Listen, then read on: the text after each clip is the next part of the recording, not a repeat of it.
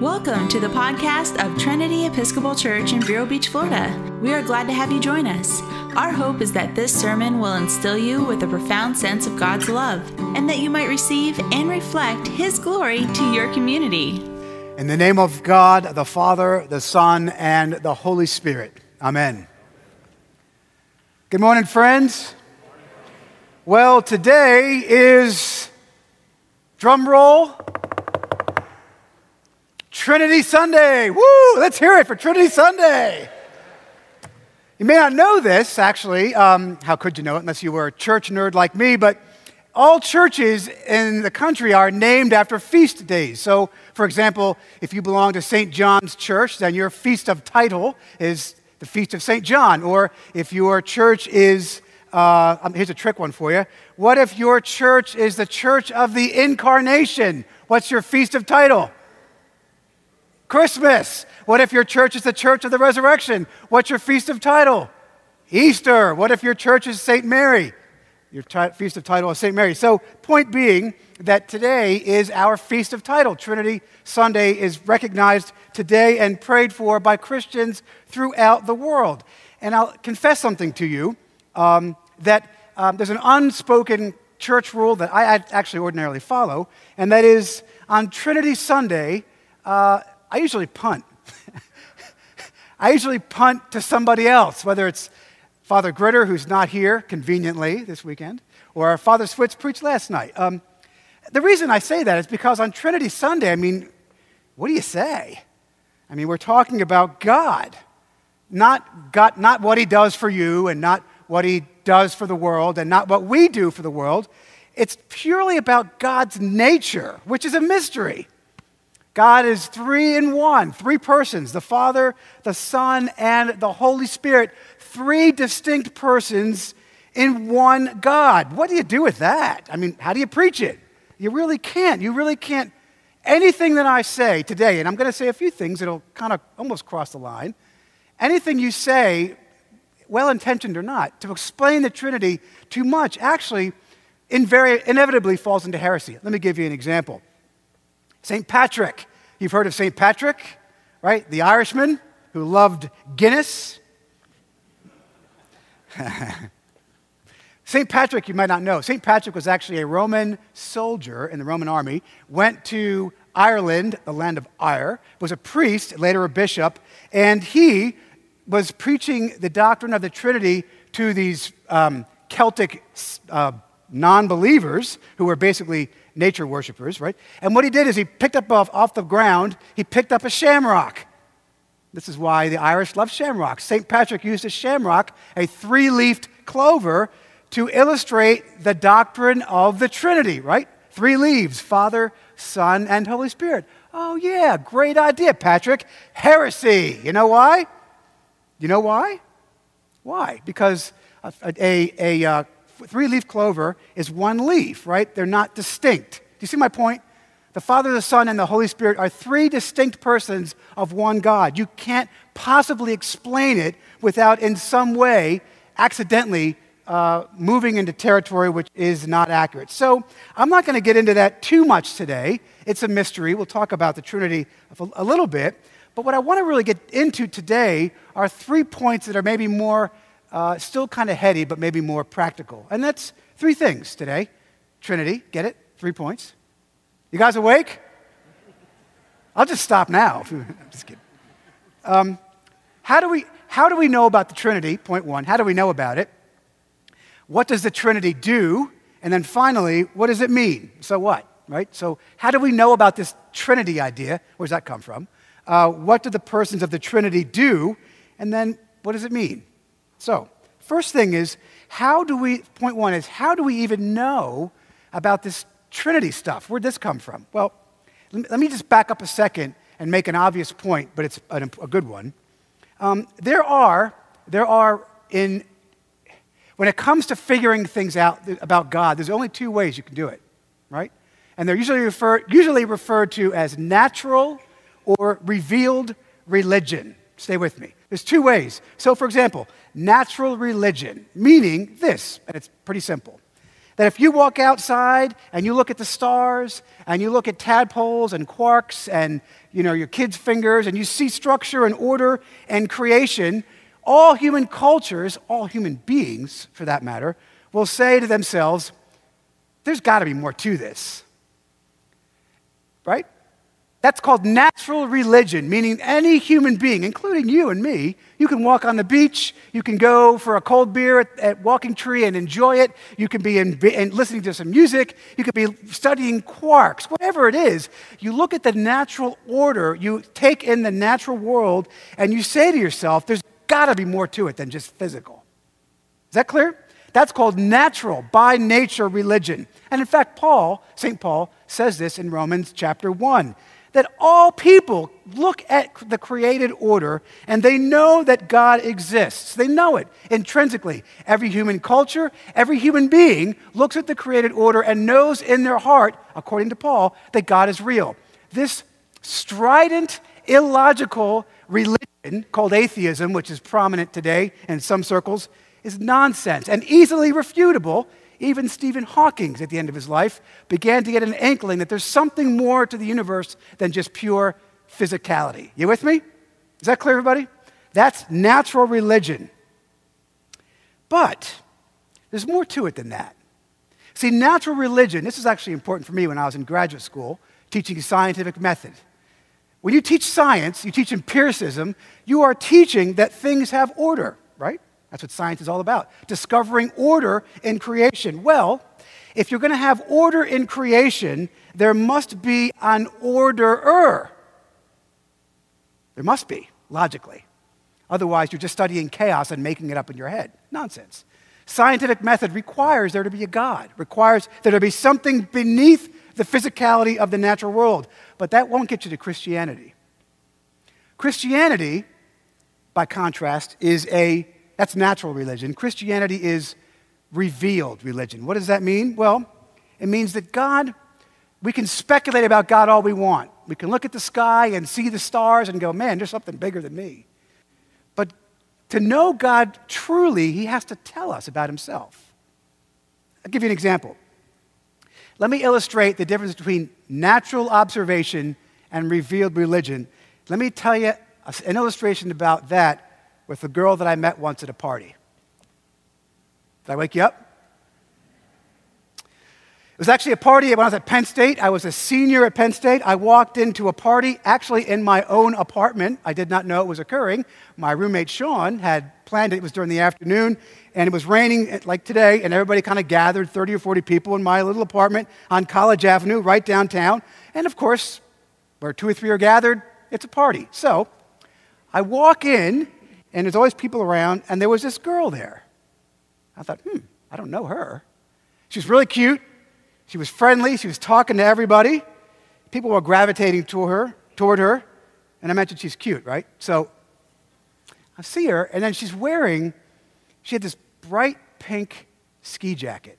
I mean, bright pink, fluorescent pink ski jacket. And I was completely intrigued, I'll tell you.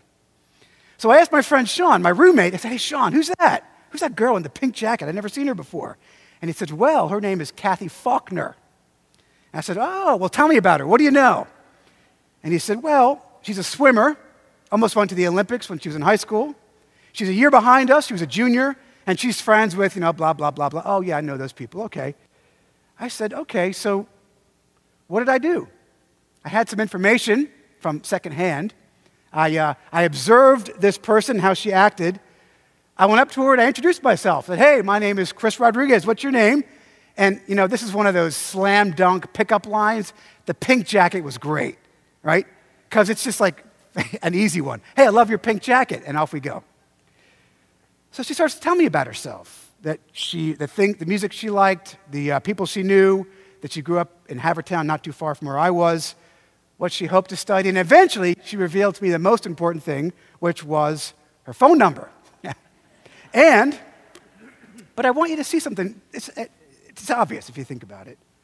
I mean, obviously, I'm married to her now, um, and we can't find that pink jacket anywhere, which is really a drag. But um, the, point, the point I want you to see here, it's pretty obvious when you stop and think about it. You can look at somebody, you can look at God and observe, you can look at a person and observe, but it's not until you actually, that person tells you about themselves that you really know them for sure. You with me? So the way we know God, the way we know God, the way we know people or God is He has to reveal Himself to us. He's got to tell us about Himself. And that's exactly what the Bible does. This book right here is God's telling us about us and about Him and about His nature. Where we came from, what we were made for, that Jesus died for us, His plan, and it tells us about God, who He is. That God exists, that there is one God in three persons God the Father, God the Son, and God the Holy Spirit. Why do we believe this doctrine of, of God? Because God tells us about Himself in Scripture. That's my first point. My second point, which is pretty brief because there's not much you can say, is what do these persons of the Trinity do? Do you know a, a good definition for personality? You ever stop and think about this? Maybe I think about stuff too much, but a good definition of personality from my grad school days a personality is the definition of personality is a tendency to respond. Simple. So somebody tends to be quiet. We call that person, they have a quiet personality. Somebody who's loud and obnoxious, outgoing, right? Somebody who is bookish or not, whatever. A personality is a tendency to respond, meaning that we, we tend to respond in certain ways, one way or the other. Think of the Trinity, Father, Son, and Holy Spirit, as personalities of God. So, for example, God the Father what does he do? Well, God the Father, he creates. He's the creator God, but he also creates along with God the Son, with Jesus, and the Holy Spirit. Go back to Genesis chapter 1, the first sentence in the Bible, and it, or the first chapter, uh, chapters of the Bible, and God says that God says, Come, chapter 2, come let us make man in our image. You see the Trinity right in Genesis chapter 2. But the key thing is that God the Father creates, but He creates with the Son and the Holy Spirit. Well, what about the Son, Jesus? What does He do? Well, Jesus is the second person of the Trinity. What does He do? What's His personality, His tendency to respond? Well, Jesus, Jesus saves, He redeems, He restores. The, uh, the Hebrew name, we say Jesus, but the Hebrew word is the word Yeshua, Joshua. It's all the same word. The Hebrew name Yeshua is Jesus' name in Hebrew. And the name Jesus, Yeshua, means God saves. So, Jesus, the second person of the Trinity, is God from all eternity who became a man, who took on human flesh, was incarnate of the Virgin Mary and made man. We say in the Creed. He comes to earth to die for our sins, to die for my sins and yours, to pay your debt, and to restore you to a right relationship with the Father. Jesus' death redeems you and me. Thanks be to God. That's what he does. Jesus saves. Finally, the Holy Spirit. What does he do? Well, this is a little tricky. the Holy Spirit is, uh, is with us now. He, is, he sustains, he enables, he comforts. He's kind of, the Holy Spirit is kind of like the Force in Star Wars. Kind of, except that the Holy Spirit actually has intention and will. The Holy Spirit is the thing behind the created order, the thing that orders all things, the things that allows the, the gospel to be understood. Here's an example, a practical one. Have you ever been sitting in this room and heard me or another person preaching to you and something just walloped you? You said, Father, you were speaking right to me. I wasn't. I mean, I was, but there's another person involved here between me and you, and that's the Holy Spirit. The Holy Spirit is what opens up your heart and makes me say things that go to your heart that make you go, man, that just, you said exactly what I needed to hear. I did? Well, thanks be to God. The Holy Spirit, friends, is the agency, the, the part of God that is between me and you that enables the gospel to make sense, that encourages, strengthens you. He's the comforter, He's the advocate, he is the strength and force behind the church, which Jesus says, even the gates of hell will not prevail against. So, God, the Trinity, the Father, the Son, and the Holy Spirit. Think of it like personalities, but they're distinct, so keep that in mind too. It's a mystery. The final point, and this is, I think, maybe the most well, simplest and most profound, is so what? okay, this is all very, very interesting, right? And if you're going to worship God, you should know what you're worshiping, right? There is, there is only one God, and they are not all the same. Anybody who says to we, anybody who says to you, we all believe in the same God is wrong, unless they're a Christian, because God reveals himself in Scripture as Father, Son, and Holy Spirit. Nobody else believes that but us, friends, right? If you're a Muslim, you believe in Allah. Is there the Holy Spirit and Jesus in there? Nope. Is it the same God? No, it isn't. Just remember that. But what does it mean for you? What does it mean? Well, remember what I said to you a minute ago that God created us, mankind, in his image. I want you to think about that for a second. It's a very, very profound thing. He, God, is the Trinity Father, Son, and Holy Spirit. God's very nature is, we are created in His nature. And listen to this God's very nature, listen, is relational. You're made in His image, and God's nature is relational Father, Son, and Holy Spirit. The three persons of the Trinity bound together with one another in love. Let me turn that around and ask you an obvious question What is it that makes you happy? What is it that makes you happy? Is it big cars? Eh, maybe for a little while. New guitars? Yeah, for a little while. But what actually gives you joy? What actually gives you peace? What actually makes you go, man, I couldn't be in a better spot right now? I'm just, I'm good. What is it? What is that elusive thing that makes you joyful and happy and at peace? You know what it is? It's a relationship, it's love. Why? because you are made in God's image. You were made in God's image, and God, Father, Son, and Holy Spirit is relational. These are relational terms, friends. Don't you see that you are made in His image? You are made, you and I are made for relationships with God first and foremost, and with those around us. That is the nature of what it means to be the church. Trinity Church, that's you. We are called to live like God lives. We are called to exist like God exists. As individuals, yep, distinct, different, with different personalities, different strengths, and different weaknesses. But united together in a common will and a common mind in a relationship. Just like the God that we worship, just like the God in whose image you're made. Friends, Paul says in Ephesians chapter 4 verse 25, this is so profound that we are members one of another. We are members one of another. We are, in some sense, related to each other as Christians, as brothers and sisters in Christ, as people of a parish named after the Holy Trinity Father, Son, and Holy Spirit.